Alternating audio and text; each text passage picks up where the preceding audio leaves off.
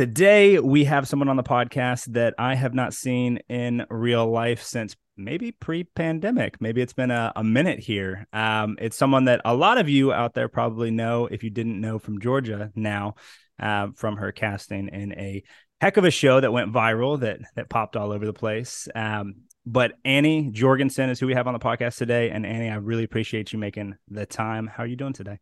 Of course. Thank you for having me. I'm so happy to be here. I'm good. It's sunny in New York, so who can complain? Yeah, sunny, but what temperature? Mm, maybe like 45, so a little chilly. No. no. Yeah. It was like 50 something this morning in Atlanta, and uh, I'll take a hard pass on that. Yeah. Oh, for sure. We'll get there soon. For sure. So I kind of want to dive back into, you know, you and I have some context, right, with uh, with photography, with modeling, what have you, uh, and then us both going to Georgia. But there's so much that I don't know about you, so I I'm very very happy to kind of kind of dive in. Can can you walk me back to uh to where you where you came from, Wisconsin, which I did not did not expect. Yeah. Um, by mannerisms, by accent, by communication, did not expect Wisconsin. But what I mean, how the heck you end up at Georgia? Yeah, so I grew up outside of Milwaukee in a town called Mequon, and I was born and raised, like literally lived in the same house my whole life. Um, and I always wanted to go to a big school that had like fun football games, and it felt like my entire hometown went from our hometown to the University of Wisconsin. And I loved Wisconsin. My family had a lot of ties to the school, mm-hmm. but I was like, I need something new, and I also wanted something warmer. And so I toured a bunch of schools when I when it came down to it, and luckily I got a really good ACT score. So I did have my options open. Mm-hmm. So I toured something like 17 or 18 schools. Um, and I fell in love with Georgia when I was there. It was just something that I, I like didn't know anything about Georgia. And I got there and the power G was the same as the Green Bay Packer G. So I was like, oh my God, like this is a sign I'm supposed to be there. Um, and I went to school for broadcast journalism. Georgia has one of the best programs in the country. So I toured um, they have like a, a TV studio in mm-hmm. the school. So I saw that on my first tour there and I was just like honestly sold right away. Mm-hmm. Um, and so that was really my catalyst to coming to Georgia.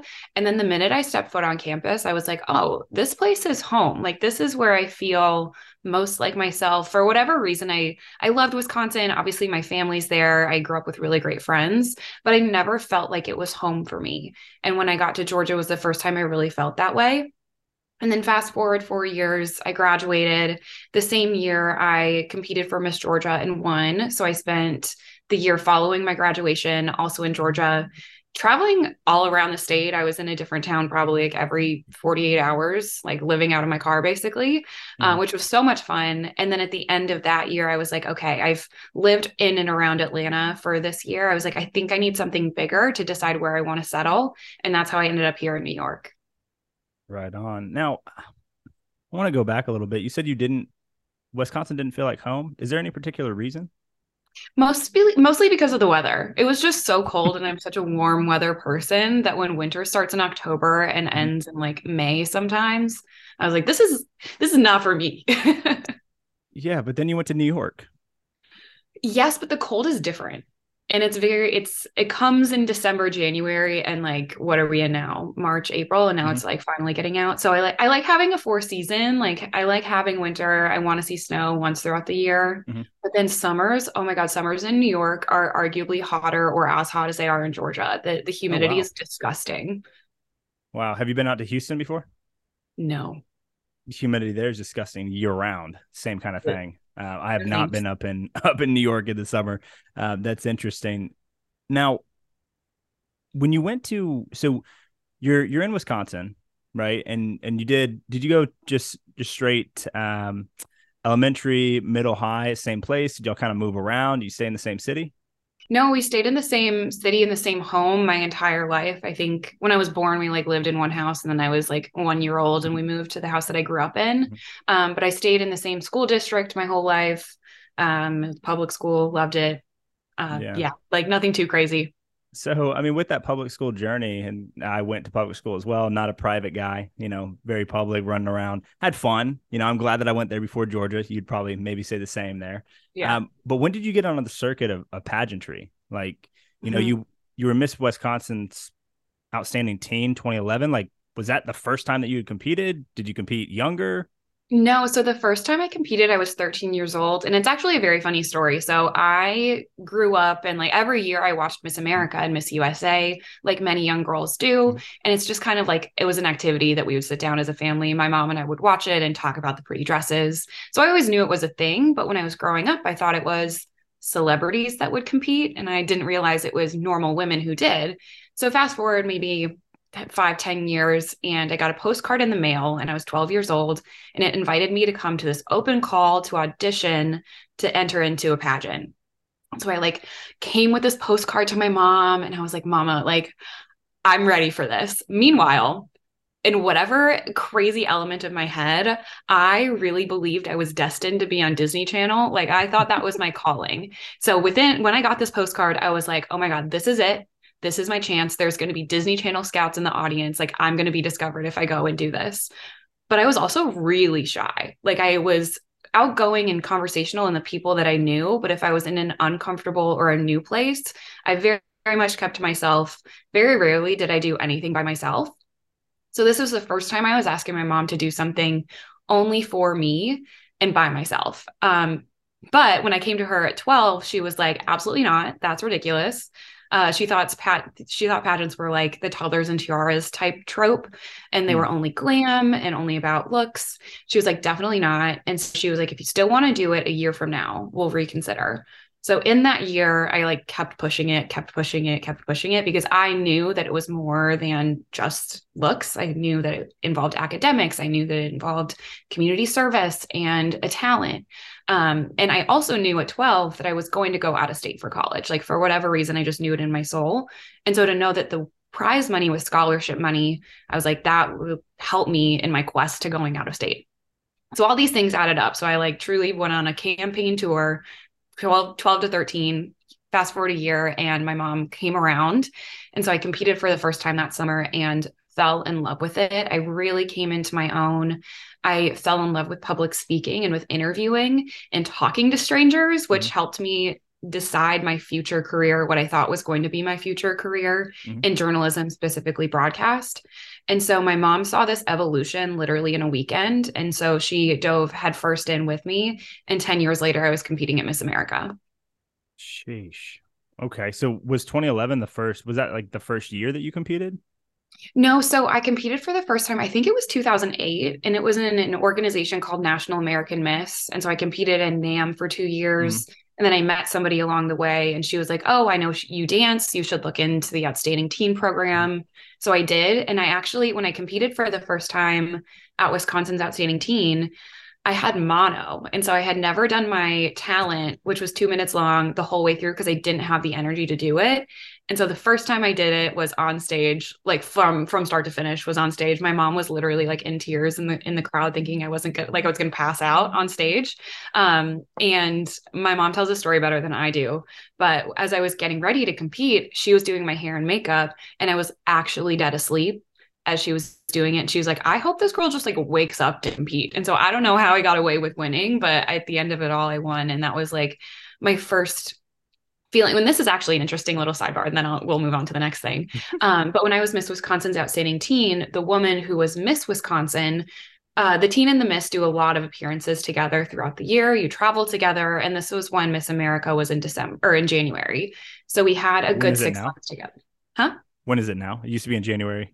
It used to be in January, and then for a really long time it was in September, and then recently it's back to like December winter time. Um, but so we had six. I had six months with the Miss Wisconsin. Her name was Laura Kaeppeler. She was incredible. We got really close as families. And then come Miss America, she actually won. And so at me, for me, I was 15, 16 years old, and I saw what in my mind was a normal girl who was very relatable. I looked to her as a friend, as a mentor, to see her work really hard and have that hard work pay off and her become Miss America is when it dawned on me. I was like, it doesn't matter where you're from, it matters who you are, it matters the work that you do, but you can actually accomplish the goals that you set for yourself. And that just seeing that happen for her really, I think, changed the trajectory of my life. So I went on to become Miss High School America my senior year of high school. I traveled the country and internationally speaking on anti bullying. That led me to exploring more schools and more schools out, out of state. I got a really amazing scholarship to go to Georgia. couldn't say no. Um, and the journalism program was right where I wanted to be. So it was like every, I truly believe everything happens for a reason. Okay. So, dang, you got in. Mom said no. You were like, Yeah. no, mom, we're doing this thing. A year later, you're competing. A few years, like two years later, you're Miss High School, Mhm. right? You're Miss High School America. And then Yep. you're like, hey, we're off. We're off to the races. We're going to find a school that we're going to. We're going to find uh, a place where it's going to be a new home. And then, did you know going into Georgia that you wanted to still compete on the on the next circuit? I, Miss America was always the goal for me. And so when I went to school my freshman year, I was just coming off of my year as Miss High School America. And I Mhm. had traveled like crazy while being a full time student and being on my dance time, which was a year, my dance team, which was a year round sport. And so I was exhausted. So I went to school and I was like, I'm going to have fun. I want to go to the tailgates. I want to join a sorority. I want to, don't do this. This is not an endorsement. I wanted an underage drink. Like I was ready to party. I was ready to go and have fun. And so I did that my freshman year. And then around wintertime, Mhm. um, I learned that there was something on campus called Miss University of Georgia, which fed into the Miss America system. And I was like, this is a sign. I am not ready yet, but I know that I want this to be my goal. And so then I competed for Miss UGA my sophomore year, won. And then that was my first introduction to the Georgia pageant system, which eventually led me to Miss America. Word. So the um, I mean, the University of Georgia, Miss Miss University of Georgia. When you got that title first, is that very similar to other pageant circuits where you're doing appearances and jumping in at at games and going to specific events and like going to stuff at Tate and and that kind of thing? Oh, yeah. Yeah, you're basically a representative of the school. I looked at it as a liaison between the students, the Student Government Association, and then the, administration. So I worked with President Jere Morehead a lot. I worked with Mhm. a lot of the deans. I worked with the SGA a lot. Um, and then like other fun events that were happening around campus.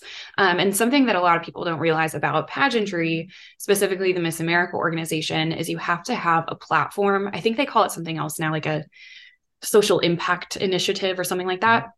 Basically, what that is, is it's a nonprofit organization or a societal issue that you pledge to yourself to say, okay, when I win or if I win, I'm going to spend my year of service committing myself to this advocacy.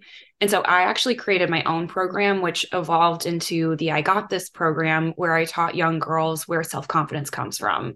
So when I was Miss High School America, I was teaching bullying. And that's when I really realized going in and out of all of these schools, I was like, yes, bullying is happening and it's happening everywhere.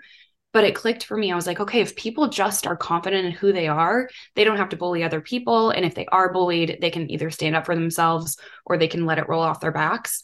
So I really shifted my messaging when I was a teenager to talking about who you are, what makes you special, and why confidence is so important to have. And that really continued all through college. And so when I started competing for the Miss Georgia system, I dove into I got this immediately. I actually hosted um, for a fifth grade class. I hosted this workshop, which was a five week program, and I was doing this while I was in school. So it was a five week program. I worked with a group of, I think it was around like 10 fifth graders, and they were all Mhm. fifth grade girls. And I had them do a survey at the beginning of our time together and a survey at the end, the same survey. Mhm. And it came down to the end of it, and they all reported something like 60 to 80% an improvement in their confidence and so i saw these re- like true tangible results and i thought oh my god this is this is real and this is working and so then i took that information in the program that i taught created a workbook and sold it to the girl scouts of america and so now there's a confidence patch that girl scouts all throughout the country can earn That is wild. How do you come up with the name? I got this. Uh, my mom was a big helper. My mom and my aunt, who lives in Georgia, were just like talking and brainstorming Mhm. about my platform. I knew what the platform was, but we all wanted a catchy title for it. Mhm. And my mom was upstairs or something and taking dishes down to the the like where the kitchen was and she was carrying it all and someone was like oh do you need help and she's like no i got this and we were like oh, that's it and so that's kind of where it came from That's wild. How, how did you um so you came up with the name, you implemented it on a on a on a very small level and then we're like, hold on, if this can change fifth graders to this level, what can happen with with adults that have more development of the prefrontal cortex? What can happen with people that are further along in their development journey getting this training then? Um Yeah. but how did you get plugged in with with Girl Scouts of America? Did you already have an end from the circuit or no blood, sweat, and tears.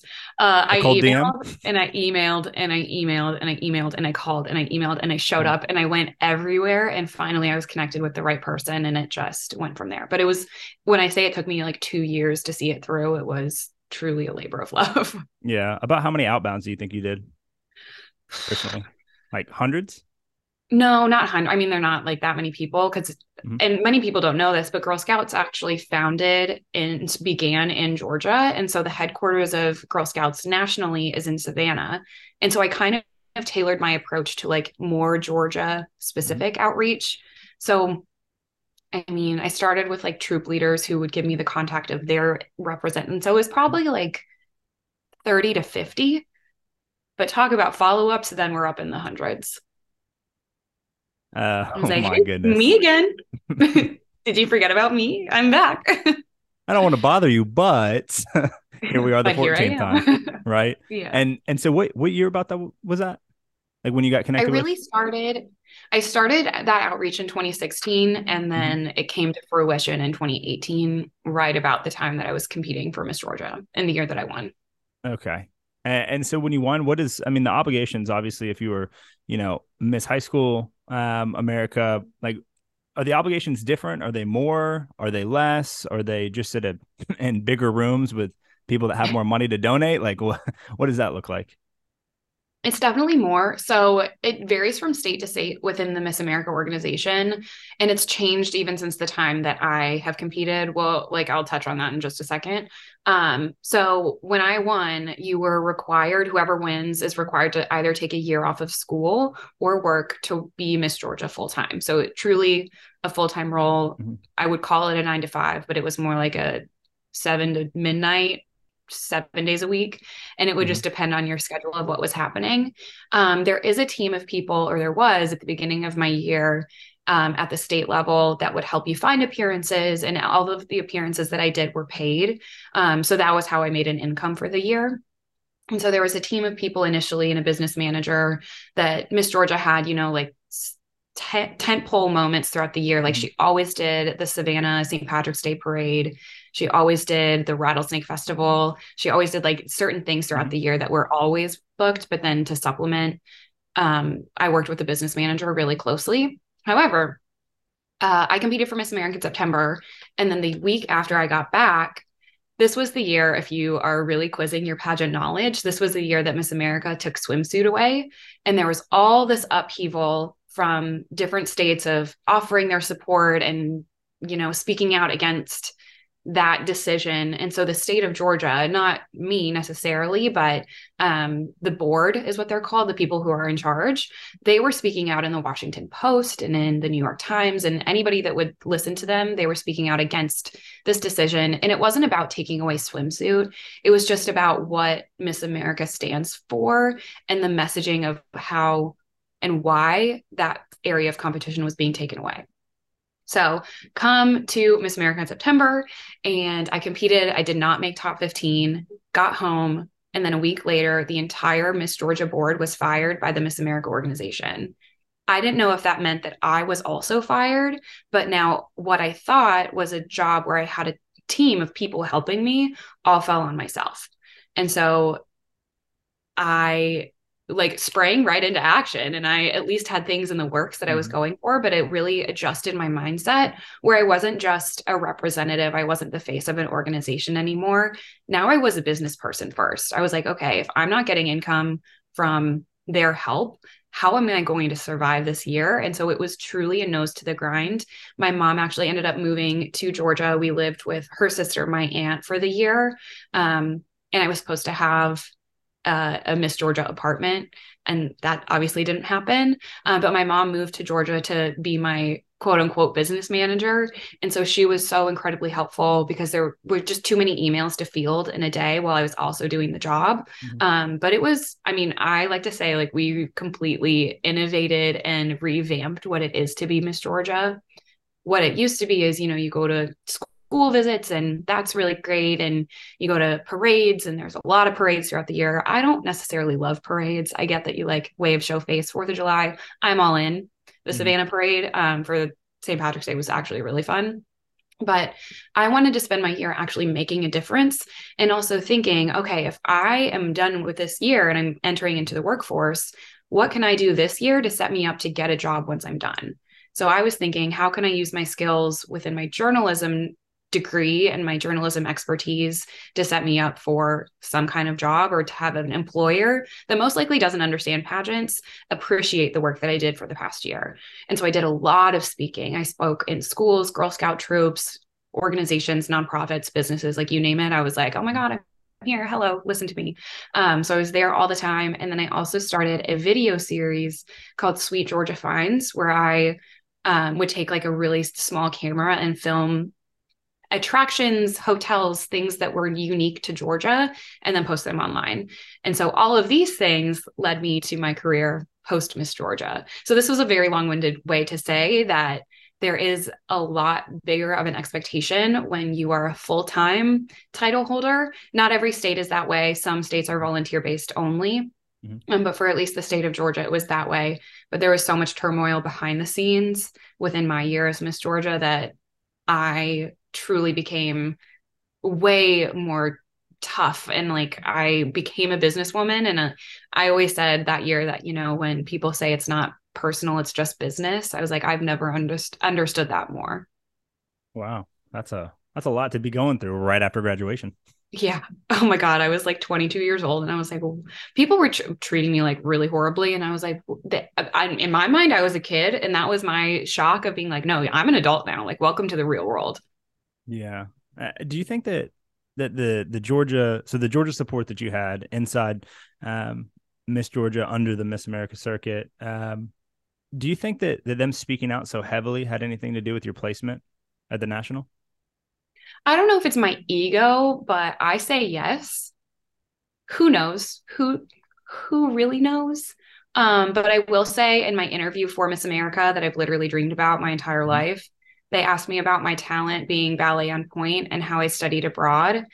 My talent was not a dance on and I did not study abroad. So I don't know if they got confused, but it was just really disorganized. We actually didn't know until the end of the week what the percentages of the breakdown of the scoring were. So we didn't even know how we were being scored until it was over.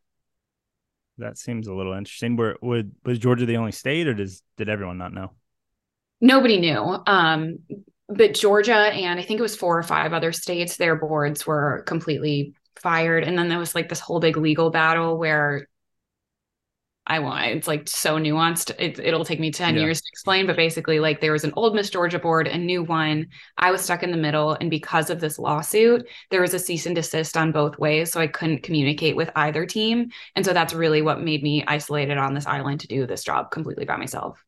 Yeah. What do you think the biggest lesson that you learned was, though, when you had to kind of Hey, and and also shout out to mom. I hope yeah. she hears this. Shout out to mom. She seems like every single turn where a parent could say, ah, no, no, babe, you got it on your own. Or maybe you shouldn't do that. That's too big of an opportunity. She stepped in and stepped up and supported you. Yeah, every sweet Mama Jill. Time. She is a superhero. She is my partner in crime. I'm literally so grateful to her. And I'm also grateful to my dad too, because they basically took a year off of their marriage while my mom moved to Georgia to live with me and to be my business manager. So, I mean, I'm really blessed to come from a family that is that supportive and also had the means where my mom mm-hmm. could do that, you know, and take a year off of any work that she was doing.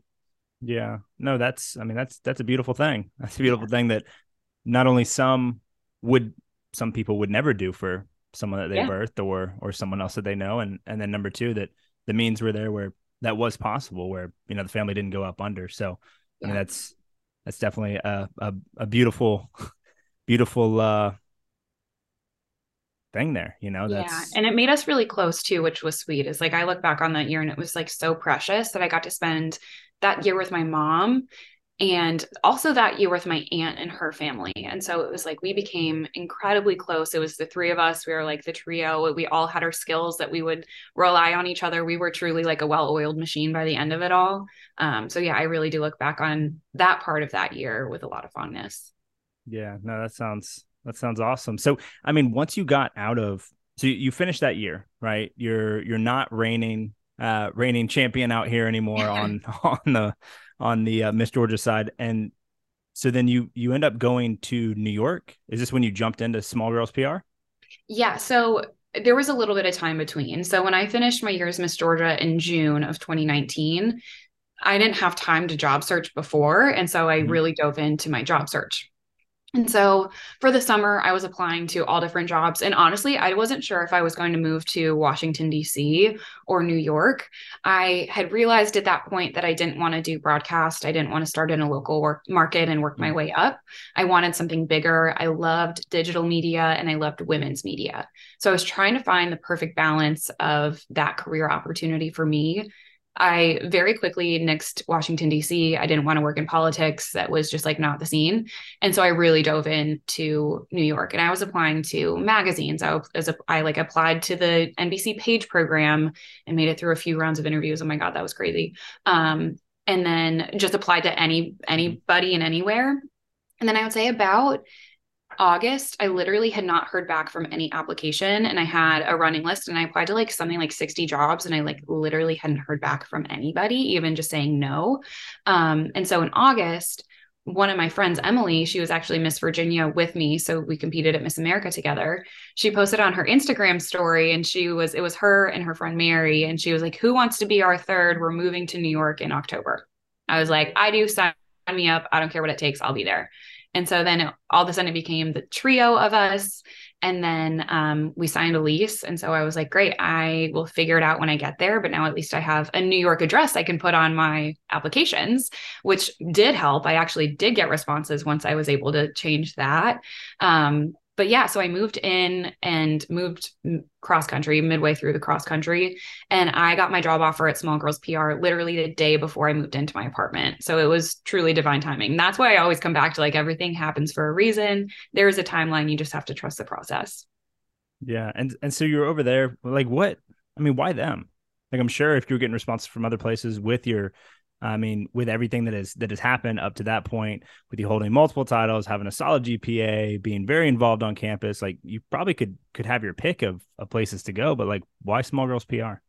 That's really nice of you to say. I did not have my pick, but Small Girls was what I would have picked had I had 10 options. So I was going through at the time I got my offer, maybe like three other companies going mm-hmm. through interviews for them.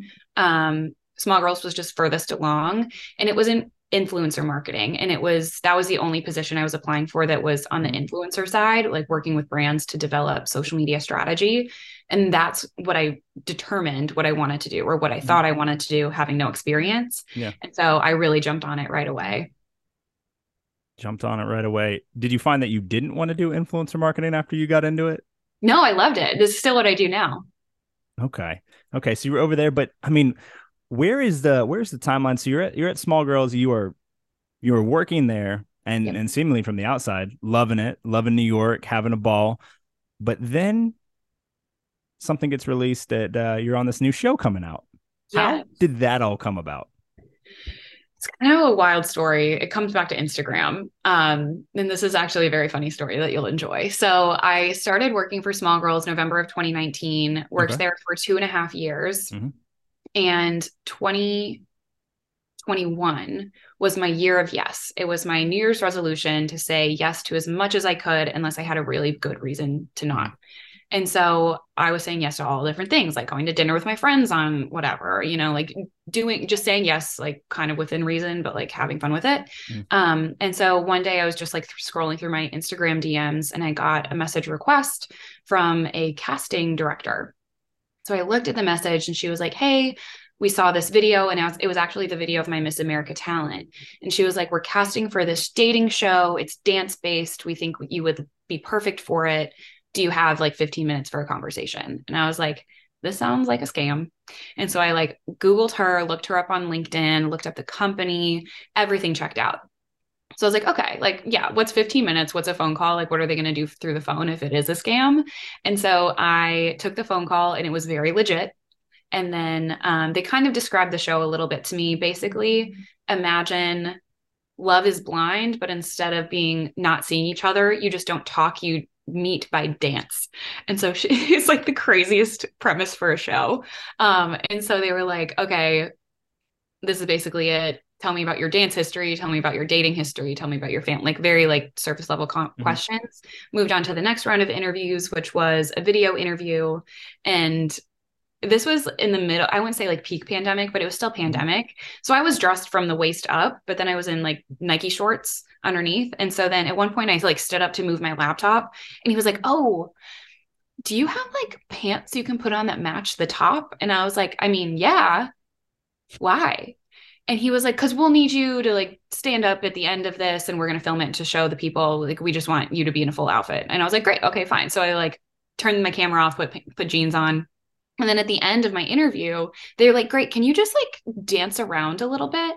But I was in my room and I was in New York. So my room in New York is like literally like 10 by 11. So I moved out into the living room. My roommate was making dinner. And I was like, Kelly, just like be quiet for a second. And they're like, yeah, we're just going to play some waltz music and just dance around. And so then they literally played music on their phone, which you couldn't hear. So I was just like waltzing around my living room.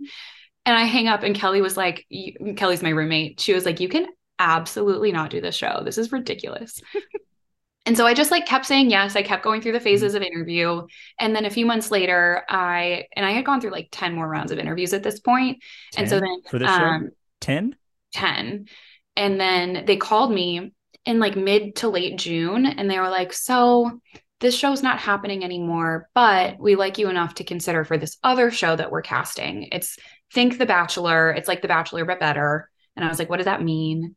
Um, and they're like, basically, we just have to start over. So then I literally went back to like a phone interview number one, video interview number two to go through the motions again. Um, they flew me out to New York, or they, sorry, they flew me out to LA for my final casting where they put you in a room and like all these cameras and ask you all the questions you've answered a thousand times at that, at that point. But they basically like see how you are on camera. Mhm. Um, and that's when they had it down to, I would say like 40. I had no idea how many people were there. Mhm. So then they flew me out to LA. I had a psych review to make sure that I was mentally sane or insane enough to be on the show. And then I had an STD screening, past that, you know, like all of the things that go mm-hmm. into a reality TV show production. And then I didn't hear anything for like six, not not six weeks, but probably like three to four weeks. And I was like, all right, like this has been a fun ride. Like what a fun experience to talk about. And then I got a call on a Tuesday and the casting manager was like, so excited, like you made the show. And I was like, oh my God, like cool. Like this is so great. Uh, what does this mean? And he was like, well, you leave Sunday. And I was Wow. like, what? And he was like, yep. So you leave Sunday and it will go to like mid to late October. So just like let your employer know. And I was like, I'm sorry, what? Luckily, I had been talking to my job all along the way. And I was like, look, like this might happen. It probably won't, but like just want you to be aware of it if it does come. Mhm. And so they were anticipating this. And so my job gave me a leave of absence to go on the show.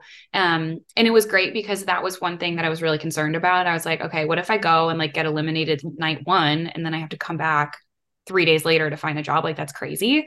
Um, and so they let me have this leave of absence. And I ended up staying at the show the whole time. I was there through late October of 2021 is when we filmed. And I had the time of my life. So I'm sure you have questions about the show, but that's really how the show found me and how I ended up there. Yeah. So you get on the show and and when you so this is a Tuesday and you're leaving out on Sunday, like excited from one to ten, where are you at? Oh, like 20. I was thrilled. And all summer I'd been like picking out clothes and reaching out to brands that I'd worked mm-hmm. with in the past, being like, and again, I thought it was The Bachelor. So I was reaching out to like dress stores of being like, I need gowns and I need like 15 of them. Um, so I was like doing my work behind the scenes. And all along the way, I was like, this might not need it be needed, but like I'd rather be prepared. So more or less, I was prepared. Mhm. Um, I just had to like put everything in a suitcase and send me on my way. Um, yeah, but like it was such a fast turnaround, and but it was very exciting. And then I got well. Let me let me stop there. I'm sure you have questions. Yeah, yeah. Well, I'm just curious. So, I mean, you've done tons of public speaking, right? You've been in the public eye many times. Like, was it being a part of a new experience that excited you most? That got you that 20 out of 10, or was it, hey, this is potentially someone that I could legitimately fall in love with, or was it, hey, I'm about to be around a ton of people and my network's about to grow even larger? Like, what were you legitimately excited about? Because I know that people have different motives for doing this kind of thing for sure. Yeah. I think my number one reason for doing it was curiosity more than anything. Like I grew up, you know, Laura Kaeppeler, who I mentioned before, who became Miss America, married mm-hmm. the man that created The Bachelor. And so she, I was like mm-hmm. hearing things from her. So I was always curious about how you know how real are reality shows? Mm-hmm. like where how does it work? How do they film? How do they get everything? So i was so curious and especially with my journalism you know video production background too i was like how does this all come together? Uh, and so i was very intrigued. I knew and i hoped that this would grow my uh, you know my notoriety online my following online. Mm-hmm. i would be lying to you if i said that wasn't a part of my goal too so that was a part of it. And then when it came down to it, I was like, okay. And I don't know who the guy is, but like I've been single for at that point, like three and a half, maybe four years. I can't remember exactly, but I've been single for long enough and I had been dating in New York and it like was not going well. And I was like, I mean, I've tried everything else. Like, why mm-hmm. don't I just like try a TV show and maybe it will work? Um, but I forgot to mention this before. Uh, but when we were going through the casting process, they called the show Love for Real. And so I thought the show that I was cast on was called Love for Real. All the contracts I signed all had Love for Real all mm-hmm. over it. Um, and I thought it was one bachelor come to the show. It was the second or third day of filming. Come to find out that it's not Love for Real. It's actually Joe Millionaire for Richer or Poor. Um, and then there's not one bachelor, there are two. And then for those listening who haven't looked at the show, haven't seen the show, don't know what it is. Basically, the twist of it all, because every show needs some kind of mm-hmm. like twist, right? So, this show, both of the leads were blue collar CEOs. One was a farmer, one was a construction worker, but one was worth $10 million and one wasn't. And so, when we found out the show was Joe Millionaire, the host told us this information. And then basically, the show was like, are they there for money or do they only care about money or love? You know, um, which all of the women there were like, wait, what? Like, we just like are here for a relationship. like, I don't care about money. Um, so it was kind of like a funny thing that all the producers like kept having to ask us about. Okay, like, you know, I, you know, questions that drive us back to that money question. Yeah, as if everyone watching this, since they know what the show's title is and they know what the premise is coming into the show, but y'all didn't. They're like, well, we got to yeah. cover our butts now yeah, to- and I think that was the point, right? And so if they told us it was Joe Millionaire before we left, the show hadn't been announced to the public yet, so they had to keep that mm-hmm. under, you know, really really tight wraps. And then if we knew the twist, we could I don't, I don't know how you would plan ahead mm-hmm. for it, but like we couldn't know any of the other contestants. There was one girl on the show who actually knew one of the leads and so she was eliminated within like the first 5 minutes of the show um, because she knew he was the wealthy one and so like mm-hmm. that takes the twist out of it all um so yeah it was like the drama right yeah okay so you get there now was filming did your excitement stay up like stay all the way up yeah. once you were there yeah, I like when I say I had the time of my life filming that show, I loved it. A lot of girls did not have as good of, ex- of an experience that I did. Mm-hmm. Um, well, so we start and you land and so the production crew picks you up from the mm-hmm. airport and takes you in the car and then because we were still in the pandemic we ha- all had to quarantine for like i think it was like 10 days or 2 weeks or something. And so for the first 7 days we were all in like again i don't know anybody else there. We were all in our hotel rooms individually and like literally not allowed to leave our hotel room. I didn't have a room key so i couldn't get in and out. So the third day of quarantine, I called the producer and I was like, um, I have to go outside. Can someone take me on a walk? And so then I got like my daily 10 minute walk in. But for those 10 days, the only like human interaction I had mm-hmm. was a producer bringing me my meal three times a day. And then I had my phone and I had my laptop for the first probably week of it. So I was doing like in hotel room workouts and I was watching Netflix and I was like doing other things to fill my time. But then a handful of days before filming started, they wanted us to like really think about ourselves think about being in the moment think about what we're looking for mm-hmm. and so they took our all of our access to the outside world away and so i didn't have a phone didn't have a laptop and then i didn't see my phone or laptop from labor day weekend all the way through almost the end of October. And when I tell you it was the best time of my life, I have never slept better. I didn't have any responsibilities. Like, literally, if I wanted orange juice, I would tell a producer I wanted orange juice. And then the next day it would be in the refrigerator. So it was just like, I was living just not real life, but it was so much fun. And I got really close with the girls. We weren't obviously allowed to watch TV or anything like that. But something I wasn't expecting was a few things. Um, sorry, I'm on this like big tangent, but this no, is actually- go. That that's what this is for. It's not for me to be talking about it. I didn't live it. um, and so it was really interesting that some of the rules they had. So I knew like no phones, no nothing. I brought a journal so I could, you know, keep a one like decompress but also like keep a memory of what was mm-hmm. going on. So the first day a producer come came to me when i was journaling and they were like i'm so sorry but you can't do that. They had this like private room with a camera that was basically like a verbal journal. She was like if you want to like think out loud just like go in there and talk to yourself. And i was like i see what you're doing here um, so they took my journal away. We also weren't allowed to listen to music because we wore mics literally 24 7. And so if songs were picked up, the licensing rights, Fox didn't have the rights to air that. Exactly. It's super way too much money. way, way too, much, too much money. So we were like bribed to, to songs. We would be going from point A to point B in the shuttle. And they'd be like, okay, if you guys talk really good for like 15 minutes, we'll play you two songs. And so we would like thrive for this music. There was one point late, late, late in filming. All I wanted to do was listen to music that I literally sat in the corner and like sang to myself until I forgot words. Um, that was crazy. And then the last crazy rule they had was we were never allowed to know what time it was. And so all of the clocks in the house were either off or not right. And so we truly like had to live in the moment and never were questioning like, okay, how long until something else? It was just we let life happen. And it was the, like, the craziest, weirdest, most fun thing I've ever done. Yeah, it sounds like two different scenarios uh, where people also don't know what's next, have to be present, and time doesn't exist. And one is jail and prison, yeah. right? And yeah. the other is military selection, right? Like same thing. Phones are gone, no access to the outside world, can't know anything. You have a number, not a name. Like you're literally right there. That is yeah. wild. So, how long did filming go on for? What was that like? Um, I think it was like seven, eight, nine weeks. I can't really remember. Nine but weeks. like yeah, less than 10. Okay. And I've literally saw the I saw the the premiere episode where, yeah. where you y'all did the intros. Um, and I didn't see any other episodes. Obviously, I saw what happened at the end of the show. Um, yep. How were you feeling throughout all that? Okay, so I had an interesting experience because I went in and I was very mm-hmm. open minded. And I was like, look, if I meet somebody that I click with, great. I'm going to see where this goes. But on most of the dates I was going on in New York, I knew within the first five minutes, I was like, this guy's not for me. So I'm like, what are the chances that this one man that a group of random people chose and I click? I was like, most likely it's not going to work.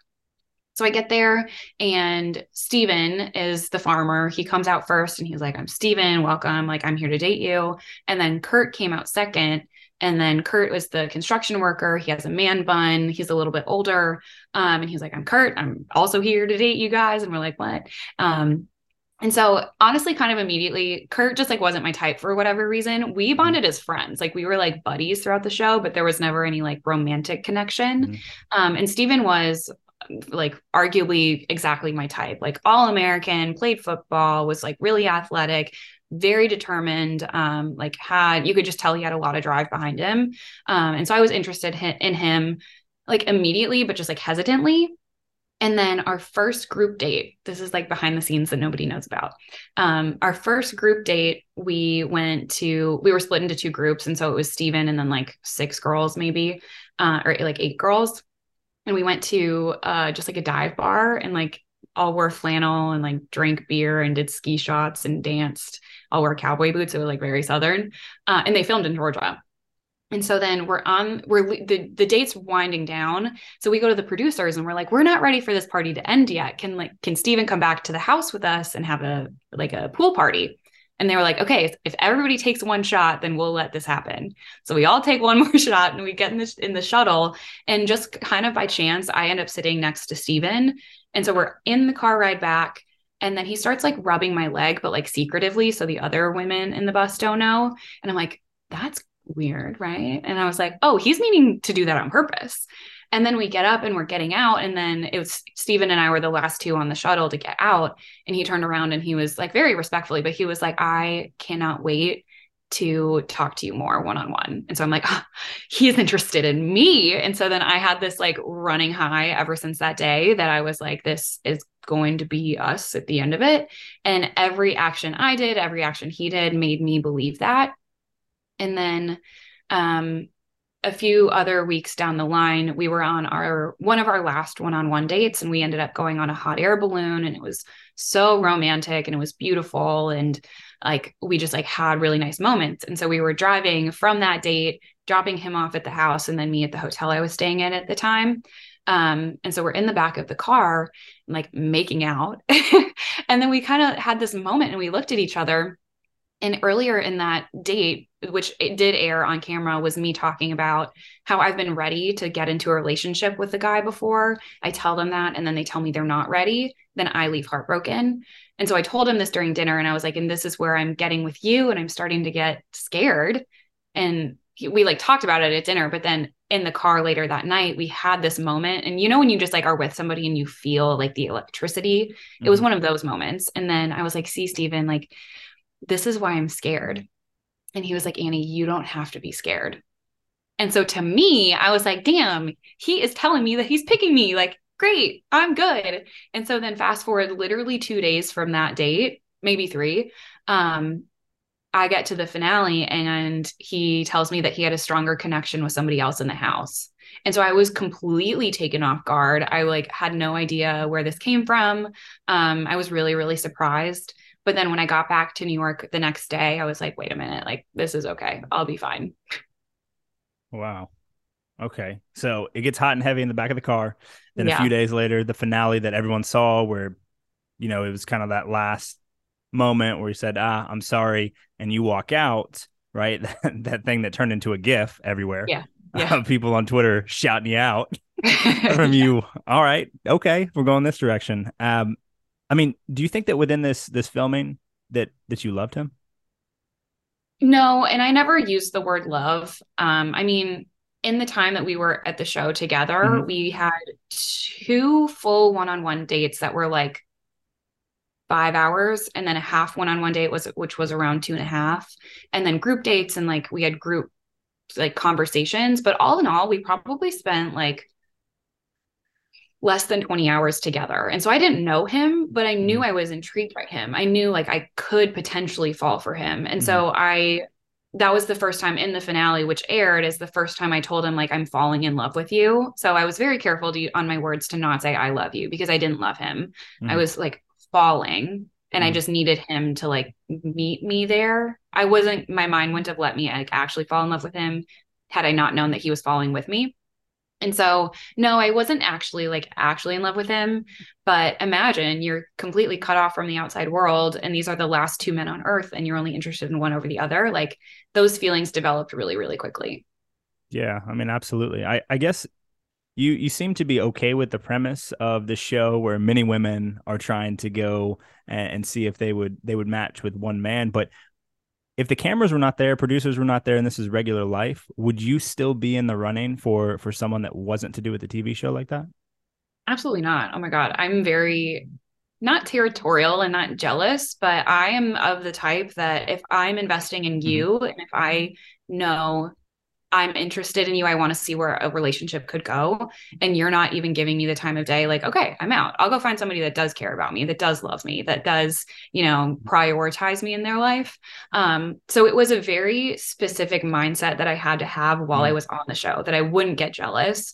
And um, I actually think my experience in pageantry helped me so much on the show because I've been around large groups of women with the biggest personalities you've ever met, literally my entire life. Mm-hmm. And so when I got into this house of loud women who were all stunning and had really big personalities, they had really great resumes all, all in themselves, they were all really successful.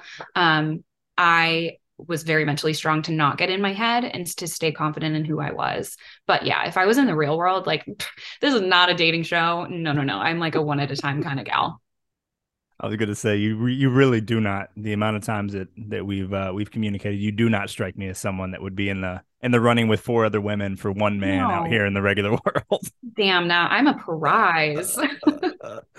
That's hilarious. So with um when was uh fill me into to calendar time like you get off the show so finale happens and you walk out when is that like are we in 2022 are we in 20 no this was yeah this was still 2021 and so film wrapped mid to late october i can't remember the exact mm-hmm. date but i got home before halloween okay um, and so then i wasn't allowed to like i signed an nda i wasn't allowed to even tell anybody what the show that I was on a show, let alone mm-hmm. what the show was. Mm-hmm. And so my friends kind of put two and two together to figure out because I was really sad um when I got back and they were like something like happened, like it didn't go well, but then they all stayed pretty quiet. Mm-hmm. But I couldn't tell my coworkers other than my immediate bosses where I was. I was just on leave. And so a lot of people thought I was in like a treatment facility or something. And it was really sweet that they were caring for me. Um, but then the show was announced in December, like right before Christmas. Mm-hmm. So after those, what was that like? Eight weeks, maybe, of yeah. staying completely silent. Then finally, I could be like, no, that's where I was. Like, I was just on a show.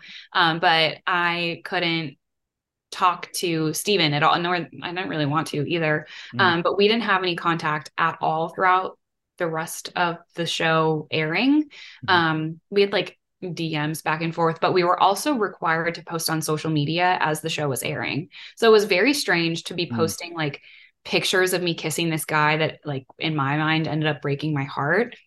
And I had to be really positive about it. But then in my mind, I was also like, okay, I want America to be as shocked and disappointed as I was at the end. So I really leaned into it. And I was like, I'm going to give these people who are following and watching something to root for so then they can feel what I felt at the end. It was very selfish and like I'm okay with that. yeah, but I mean what what's wrong with that? At the end of the day, if you were that blindsided, shouldn't they feel that you were that blindsided? Not yeah. this like sourpuss upset, you know, through the releasing of the film. Like it, it seemed like y'all had watch parties, right? Your friends all got together. Like a lot of people tagged you in stuff on social media, on Instagram, on Twitter, on what have you. And like you were your your face was blowing up all over the place.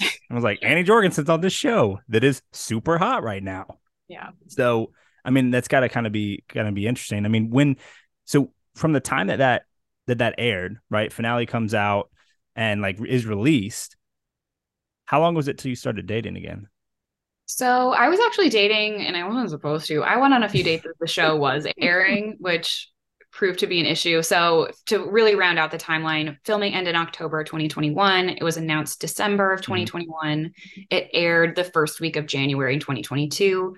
And then the finale wrapped like mid March of 2022. Mm-hmm. So it was like around this time last year. Um, and so I started dating later in the show, but it's it was kind of silly. There was one guy that I had seen before the show, and then we ended up not working out, and then he came back because sh- probably because of the show. So we ended up going on a date before the finale aired, and that he was talking to his cousin or like someone, and she was like, "Wait, isn't that the girl that's on the show?" And he was like, "Yeah," and she was like, "Wait, I thought that she won," and so was like, I kind of spilled the beans with this one person. My bad. Um, but I really started like actually dating probably like April of last year. And I really took it slow. I didn't go mm-hmm. back on any of the dating apps because I had to delete that. I did get accepted to Raya. So I was like scrolling through Raya more for entertainment than anything. Ayo. Um, and that's like a quote unquote celebrity dating mm-hmm. app. So I would scroll through and see like the guy that plays Draco Malfoy and like random athletes that mm-hmm. truly, I think I had like two dates come from that app that were both trash. um, so I started dating um, around like late spring through the summer but i was like having so much fun just like being focused on myself and focused on my career and focused on my goals that i was like not willing to settle. I was like i'm not going to find a boyfriend just because i feel like i need a partner. Mm-hmm. i felt at the time like i felt so complete on my own and i was happy with my place in life. I was like if i find someone who makes us better then i'm all for it but i'm not like chasing like reaching for any relationship i could get. Yeah and and it looks like you did a not a soft launch. You did a little bit more of a hard launch recently, huh?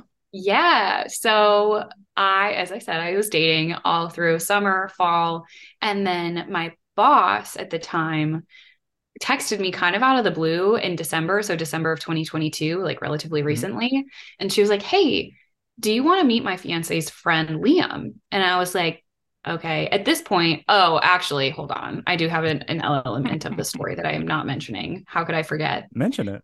So the show film like wrapped in uh in May. Him and the girl that he did choose broke up in I mean sorry, in March.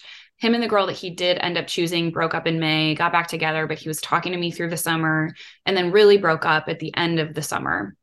And so then Steven came back into my life and was like, I made a mistake. I really want to see, like, I want a second chance. I want to see if we can make this work. And so it, my, in my mind, I was like, I always had these questions of like, why didn't he choose me? Mm-hmm. What happened? Where did I go wrong? Like, what would have happened had he chosen me? Would it would have would it have worked out? And so I had all these unanswered questions. And so when he did come back and I had the opportunity to potentially ask them, I was all about it. So my friend Carolyn from the show and I ended up like we planned a girls trip to Nashville. And so then we ended up running into him and Kurt that same weekend. Kurt was the other lead who Carolyn was interested in. And Carolyn was in the same place that I was in the show, that she was in the finale, but not chosen. And so it was the first time in a year that all of us had been in the same place again. And we all got to talk to each other about what had happened. And so it was really cathartic, I would say, of being able to actually just like honestly ask him questions. It was the first time we ever spoke to each other that was not filmed. Um, and so it was great. And we had such a fun time. So much fun to the point that he invited me a few weeks later to go to the farm for one of his Halloween parties. Um, and so we Carolyn and I both went actually. So I went, he like flew me out there to see him and to spend the weekend with him. He introduced me to everybody in his very small hometown, but he introduced me to everybody in the hometown and it very much felt like we were a couple. Well, I come to find out that all the while he's doing this, he's still talking to the girl that he initially chose on the show, like texting her, being like, let's see a couples therapist. I think we can work this out. And so that very quickly ended that. And so then after that had happened, I was like, I think I need a beat off of dating. Like, I'm really only going to focus on myself. I'm not going to go on any other dates through the end of the year. Well, in December, my boss texted me and she was like, Do you want to meet my fiance's friend Liam? And I was like, Oh, okay. I was like, I can't say no to my boss. So we scheduled this date for a Monday. And I was like, Great, I'll go for one drink, meet him. I'm sure he I'm sure he's fine. Like I'm sure he's good, but like not gonna be my guy. And then I'll go home and never think of it twice. So I go on this date, and next thing you know, it's literally two o'clock in the morning on a Sunday or on a Monday. And I have work the next day. He has hmm. work the next day, but we just really clicked. And then we truly have been inseparable ever since. So, yes, I'm officially off the market. I have a boyfriend, um, but he is really great. He is exactly what a boyfriend should be. He reminds me every day that I'm like prioritized. I'm his priority. He treats me like gold. And so, like, I wouldn't everything in my life led me to him. And I think I would take it 10 times over if he's my destination. Wow. That that's high praise, Annie Jorgensen. That's very high praise. I know. It's crazy. I like don't even know like uh, what's going on. yeah, and he's uh he's not half bad at taking Instagram pictures. So Thank you. i am whipping him into shape. Yeah, he's coming around. Yeah, he probably used to take blurry photos of his feet and now he is out here snapping Pixie on the sidewalk. So glad to see that you're training him correctly. Many yeah. men do not know how to use an iPhone 13 plus at all. He's he's learning very quickly. If like let's say let's say you still were in a in a position where where you had met you said Liam? Mm-hmm. So you had met Liam in in December. Um, I mean, would you knowing everything that you know now, would you go back and go back through Joe Millionaire again? Yeah, absolutely. And it's not because that like led me to Liam. They were two like mm-hmm. very independent situations and like dating was two very mm-hmm. independent mm-hmm. situations. But the person I became during the show and then the person I became while the show was filming I am so grateful for that. I am so much stronger. I've I thought I had thick skin before, but now I really have thick skin because if you can imagine a show based around money and girls essentially like are they gold diggers or are they not? There was a lot said about me on the internet most positive i would say maybe like half positive but there was a lot of like really cruel stuff. I had to get off twitter. I had to just like really i put on keywords that would remove them from social media posts. And so i really did a good job of being confident in who i was. And i was like the show is only showing a minuscule portion of what actually happened. I know what happened. I know everybody involved.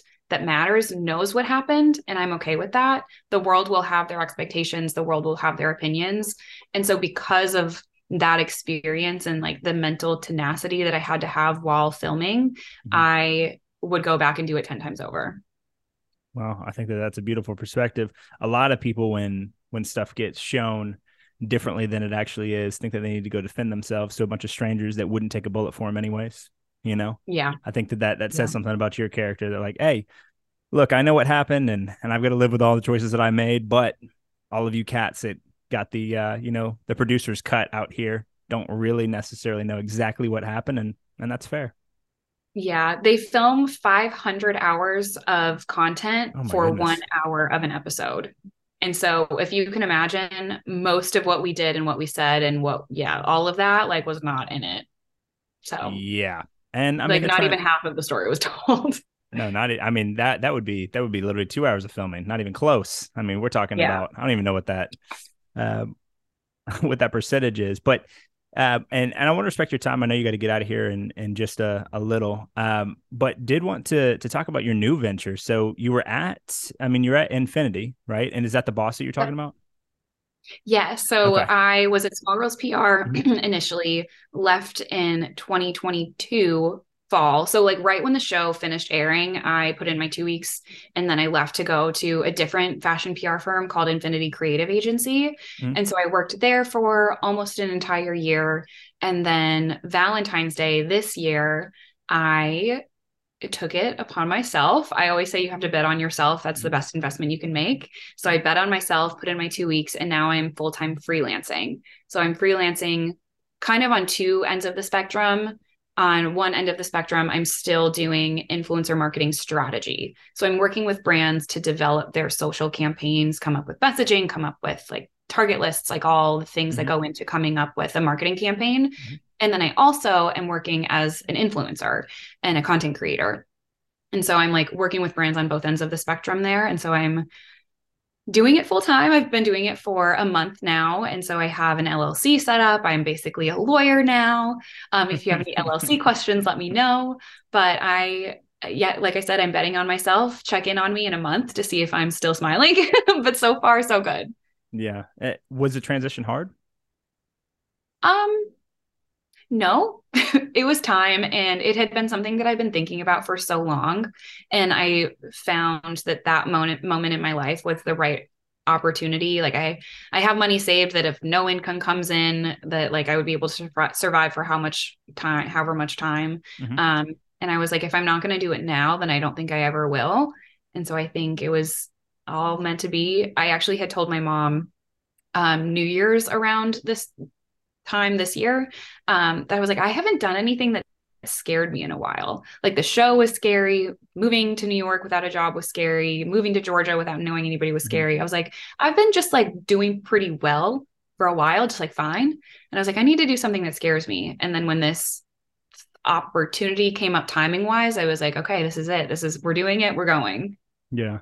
Well, I mean, I think that that's also solid. It seems like every time in your life, you're like, all right, I'm not jumping big enough time to uh to to send it off this diving board and see what happens. I would love to talk to a therapist and have them like diagnose why that is. I don't know if it's like a trauma response or if I'm actually being brave, but it's it's been a fun journey so far. I mean, thus far, even probably with tons of hangups and tons of things that the world doesn't see, you've uh, you've managed to make it through.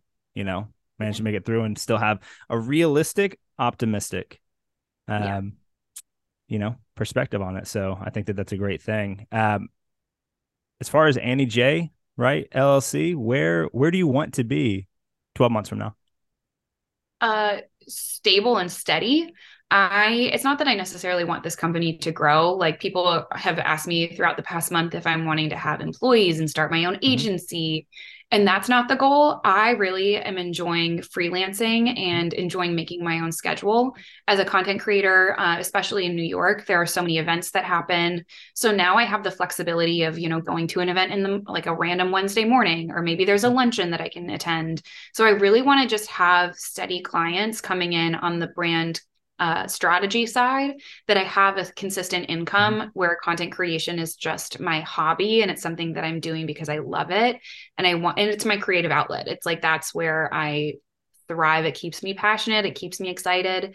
Um, so I just want to be steady and to be happy and to be able to make my own schedule. Yeah. Are you happy undertaking the um the opportunity with with no promise of success? Yes, I am. And I think that's again why I am so grateful I took this leap of faith now mm-hmm. is that because like I said I have this income saved mm-hmm. that if nothing comes in for the next however many months like I'll I'll be fine like I'm mm-hmm. not going to get kicked out of my apartment I'm going to be fed like I'll be I have health insurance I'll be okay um but if it comes down to you know like however many weeks from now and I haven't gotten any feedback. I haven't gotten any progress. And I do have some progress already. Um, but then I'll just get a full time job and then I'll find a job that allows me to maybe not like go to a luncheon or go to a, a, morning event, but gives me the flexibility where I can, you know, travel on the weekends or mm-hmm. still create content. Um, and then I'm ju- I'll just be more selective about the jobs that I do that I am looking for. But yeah, I'm happy. Yeah. Best case Annie J LLC. Absolutely. Uh, best case, Annie J. LLC goes to the moon, um, and and you become something massive solopreneur for now. Potentially, I think that with your brain and with the uh, the level that you like to do things, I think you will have employees down the road if you stay on this path. Um, that's just me looking at what you've done in the past. I, I think that that'll be the case. Maybe not this year.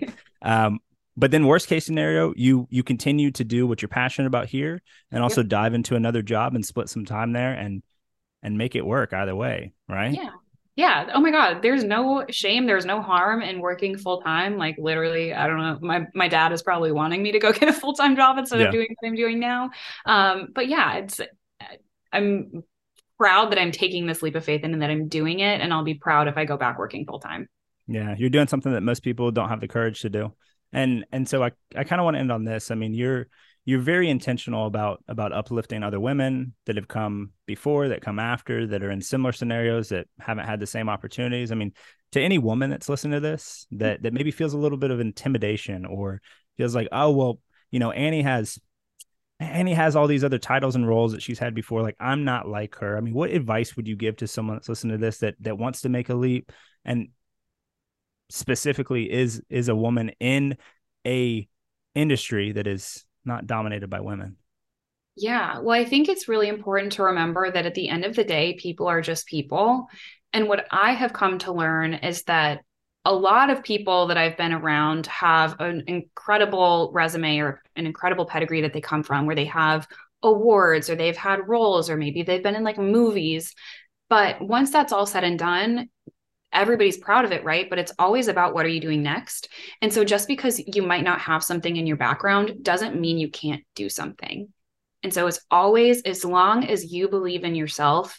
Um, and I I work with girls on a one-on-one basis, just still on the confidence. Um, mm-hmm. I got this programming, and something I say constantly is you have to be the president of your own fan club you have to be the one that believes in yourself that has to be your best salesperson because if you are not believing what it is that you're doing i really believe in manifesting and speaking things things into existence that you have to see yourself in the position in the role in the life that you want to live and if you can see it and you truly believe that you can get there you'll figure out a way to get there but if there's some element of your mind that's still setting back and be like i i could never do this work on your mindset first because all of the action will follow. And if your mindset is there, your passion and your work will endure the trials, the tribulations that you will inevitably come across. You will fail. And I've already failed in the month that I've been freelancing. Like you will fail, but that is just a step to success. Wonderfully put. Yet again, Annie.